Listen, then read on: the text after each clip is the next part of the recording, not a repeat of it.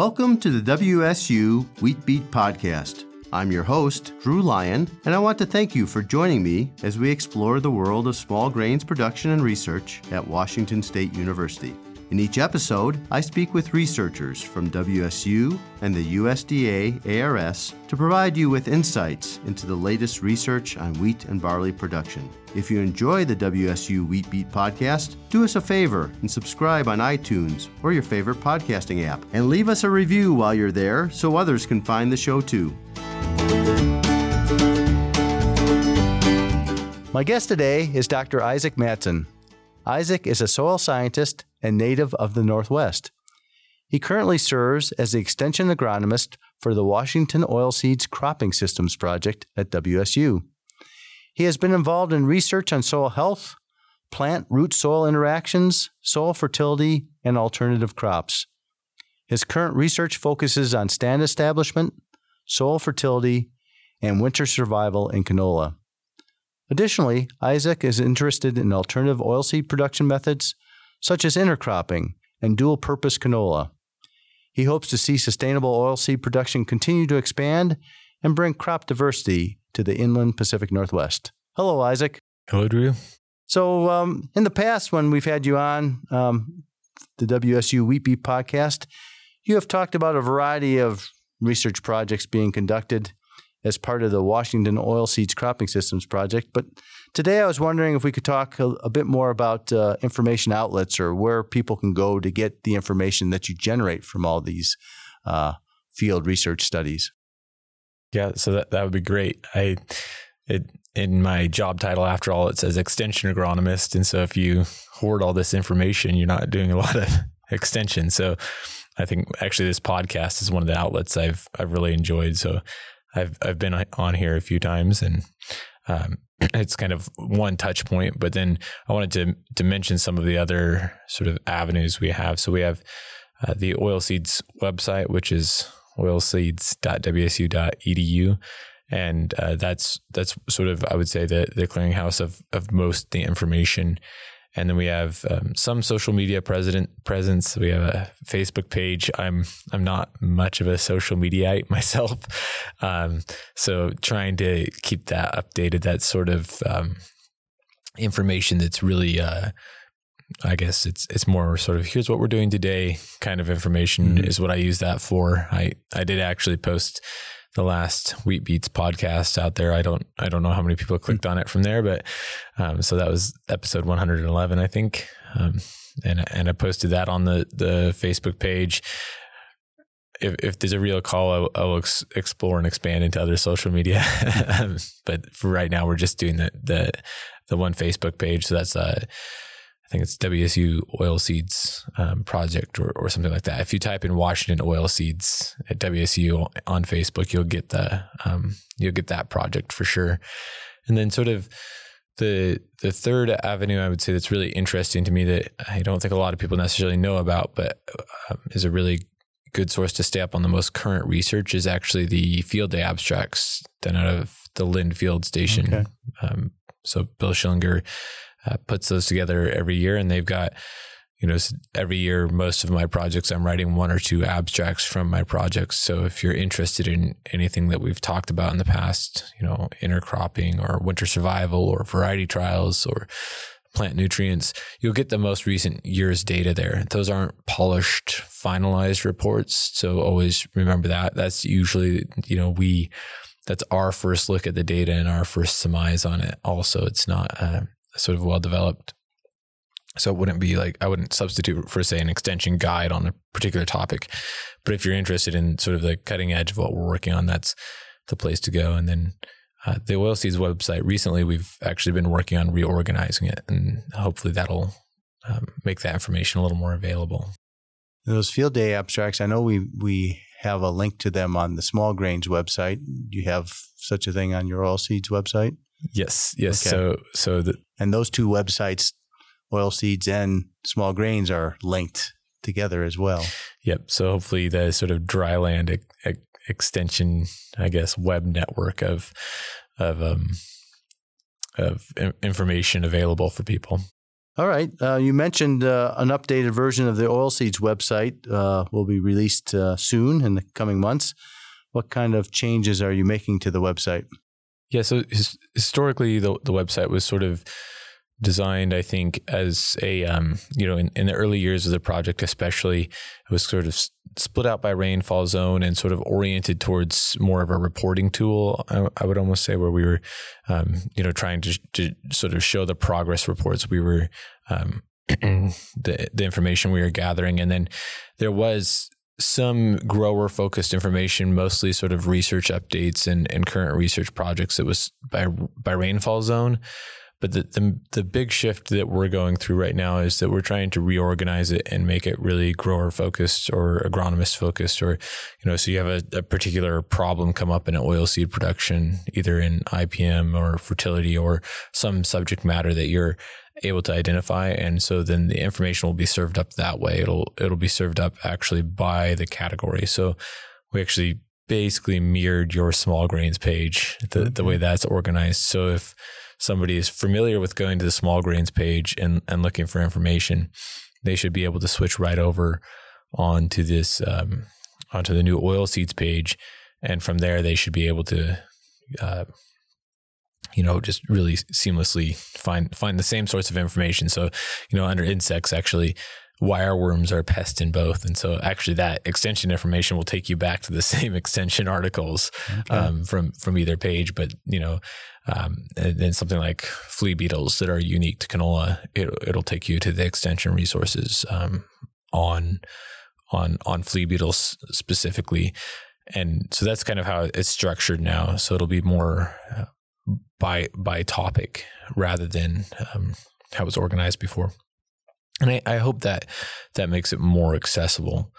The other thing I I think that does is that um, it really actually for us it, it, helped show us where we're missing areas of, of expertise um, mm-hmm. right now on oil seeds and so we I've sort of been using it to create a plan for the future of okay you know even if we've done all the research what what subjects don't we have extension bulletins out on so one of those is we don't actually have an extension updated extension bulletin on um, nitrogen rates in, in, canola, and so we're getting really close to to finishing one of those up, and that'll be um, so that'll that'll go on there too. So it's a really nice sort of exercise for reviewing. Okay, where do we need to expand and explore and get the information out there that you know we we may know, but we don't actually have it served out in any sort of useful manner.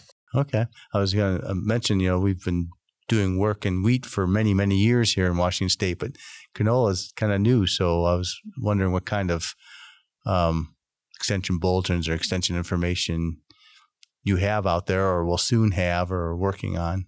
Yeah, so so the two that I'm I'm leading right now are the the well, it's actually all nutrients. It's really focused on nitrogen because we've done the most work on that, but have a section in there on boron, which is a bit of a mystery. We we know canola uses boron, but we have difficulty getting a response to boron fertilizers. Um, and so we've got actually all, all, the macronutrients are discussed in there and then some of the micronutrients. And then the other one is uh, working on the integrated grazing systems that we've we've talked about in the past and just sort of reviewing the last several years of research we've done on those. So those two are coming through and then I need to bug you and Ian about I, I really want something on um, herbicides in there.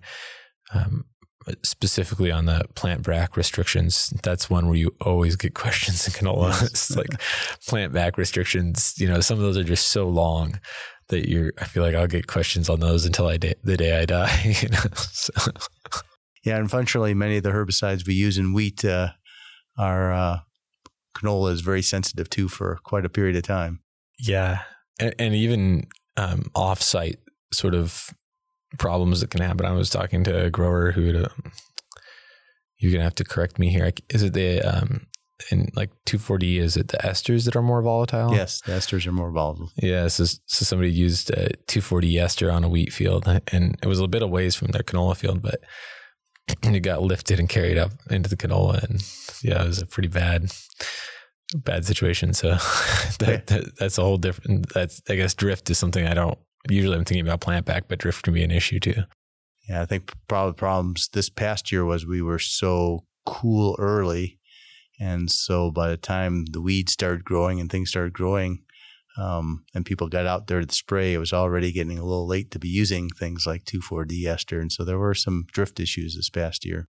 Yeah. And I think there's also, I mean, there was, it seemed like there was quite a bit of wind. It was, a, it was a very windy spring. so yes. uh, yeah, I know. I was talking yeah. to somebody and said we've had three spray days this spring, so that's that's never a good yeah. situation. So, so talking about the weather, um, uh, before we close out, I thought maybe we talk about this extremely dry year and, and what kinds of questions you are getting asked by growers and, and agronomists about uh, canola and how to fit canola into the cropping systems. Yeah, so there's different questions for spring versus winter canola. You know, spring canola this year uh, exact opposite of, of 2020. Basically, 2020, you know, we hit perfect weathering during weather during flowering, and so it just flowered forever seemingly, and and there was lots of water. So I think we probably hit some some real record spring canola yields last year, and then this year that um, you know that last two weeks of June when we we hit those 100 degree days, that really just shuts down flowering. Uh, there's there's a cutoff in there. I, have heard a whole range of numbers, but some as low as 82 degrees. People say that every day over 82 degrees, you're going to see some yield loss from that. I've heard some people say, well, that's more like 92 degrees. So, but anyhow, you get into the 80s and 90s during flowering and you start to see problems. You get into the hundreds and you really see problems. So that's, that's really evident. I've, so I've had a lot of questions sort of around that, you know, how much is, is this going to hurt yield sort of from a, we can't do anything about it now. Um, but you know, just sort of curiosity and then had some questions on aphid thresholds because for whatever reasons, very, very rarely have I seen aphids. I shouldn't say very rarely, but it's not extremely common that we get aphid numbers up where you're you're seeing a lot of um, of actually over the threshold numbers of aphids. But this year there have been plenty of aphid infestations that are over the threshold. So seeing some of that. Um, and then and, and, and, over the threshold you mean over the threshold for treatment the, yes. the numbers are high enough that you probably should do something yes, about it exactly okay. and and that's not encouraging when it's when you've got a crop out there that's not going to pay for itself and so yeah. pretty rough that way um, so those i would say those are kind of the things i'm seeing in spring canola also some questions about water usage during seed fill and actually that's still one i want to chase down so you know after you've finished blooming and and you're just in the pod stage, how much more water does the canola need at that point? Uh, you know, just looking at this year and at that point, it seemed like we'd run out of water. So I haven't chased that one down yet, but that's a really interesting question that maybe we'll need to design some research around that uh, that particular question. On winter canola, you know, we we've already planted some fields, so here it is, July, the end of July and some some folks have already planted. Um, so those are already up, and then I would say that most people have not, though. Now, a lot of the seed hasn't even moved into the region yet. And so I'm starting to get questions on how deep can I seed. So actually, I'm um, working on a timely topic for this today, um, and I, and it's it's an interesting one how deep you can seed because you you know, we, we really conventionally said, okay, go an inch deep and, and try not to go any deeper than that. And I would, I would say that's, that's good if we can do that. But an, an inch this year isn't going to cut it in very many locations. So I, I, was sort of digging through work that's been done in, in Kansas and the Great Plains, and and there's research that shows it up to two inches. I I actually planted a trial closer to two and a half inches the other day, um, just based on our moisture. here we are in July, so it's not encouraging for August planting dates. Um, and and those those did come up. So that was I guess two weeks ago.